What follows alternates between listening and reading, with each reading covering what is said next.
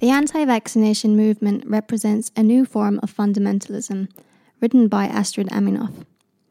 Robert Crawford coined the term healthism in the 1980s. Crawford argued that a new wave of health consciousness, together with the rise of health movements, has resulted in health being continually construed as a problem of the individual. A decade later, Peter Skrabanek asserted that healthism was a totalitarian means of coercing citizens into living healthy lifestyles. In Skrabanek's account of healthism, disease and sickness are preventable and thus caused by unhealthy lifestyles. As such, they are solely the fault of the individual. Healthism is strongly manifested in the anti vaccination movement worldwide. The anti vaccination movement has been gaining momentum after it was suggested in 1998 that there is a link between the MMR vaccine and autism. The claim has since been discredited. Decline in vaccinations. As a result of sparser vaccination coverage, there have in recent years been measles outbreaks not only in Florida's Disneyland, but also here in Lohja, where less than half of the pupils in a local school had not been vaccinated. Last month, a 14 year old boy in India died because he was left intentionally unvaccinated. Globally, states are taking action to tackle the anti vaccination movement, with California making vaccinations a prerequisite for children to attend school, and Uganda going so far as to jail parents who refuse to vaccinate. In order to achieve herd immunity, 95% of citizens need to be vaccinated. Some individuals cannot be vaccinated for medical reasons. The main danger that anti vaxxers pose to public health is the return of deadly diseases.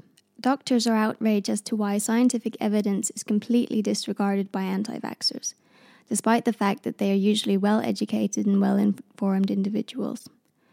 Doctors have raised concern that the right of children to be protected from deadly disease is easily trampled by parents who harbor antipathy towards vaccination. Mistrust in government and big corporations. The role of the state is to protect public health, However, after the 2009 swine flu epidemic and the scandal of the pandemrix vaccine that caused narcolepsy, many began to question it.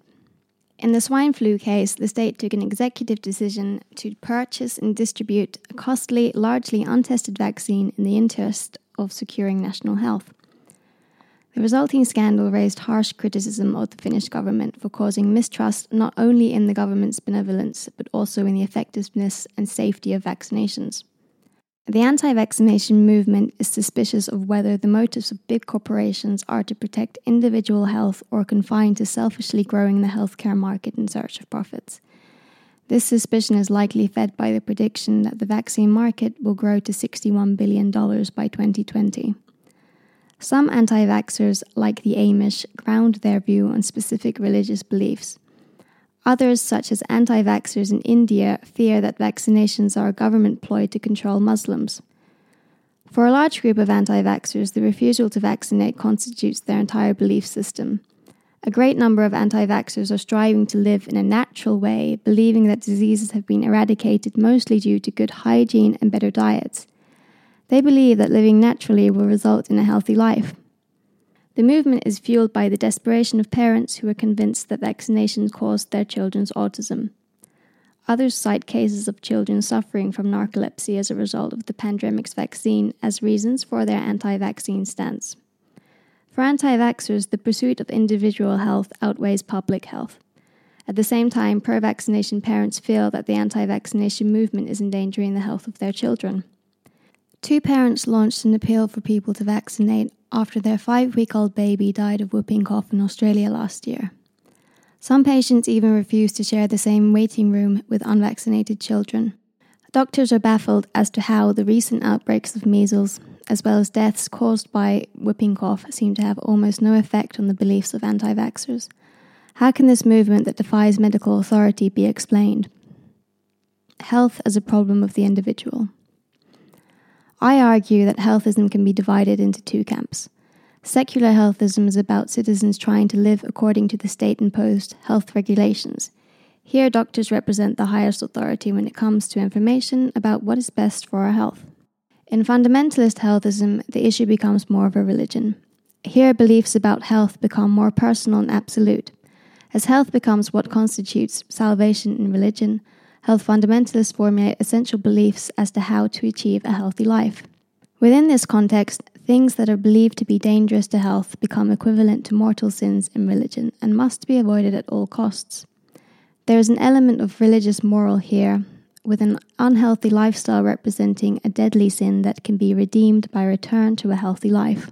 The process of secularization has changed the way in which death is viewed in society. If individuals adopt a secular approach to life, void of traditional religious authority, they supposedly no longer believe in life after death. If death is to be the ultimate end, living a healthy life and avoiding death becomes the most important act in life. Fundamentalist healthism. The main objective in the doctrine of healthism is that individuals achieve health.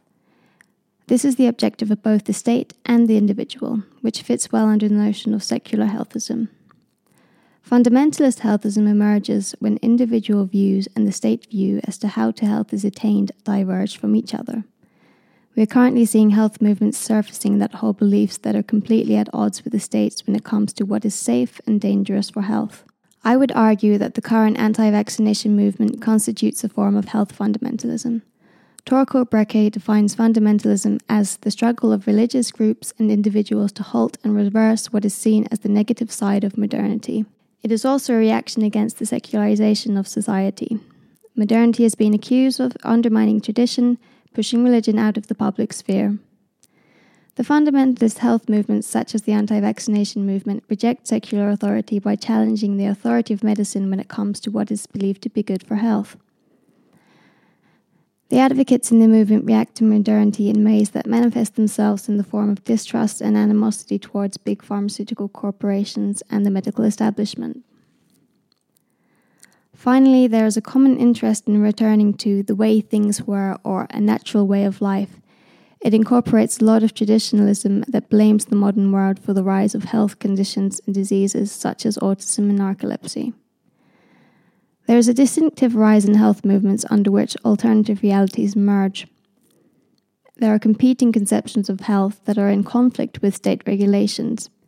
In these conceptions, optimal health becomes compatible to salvation in religion.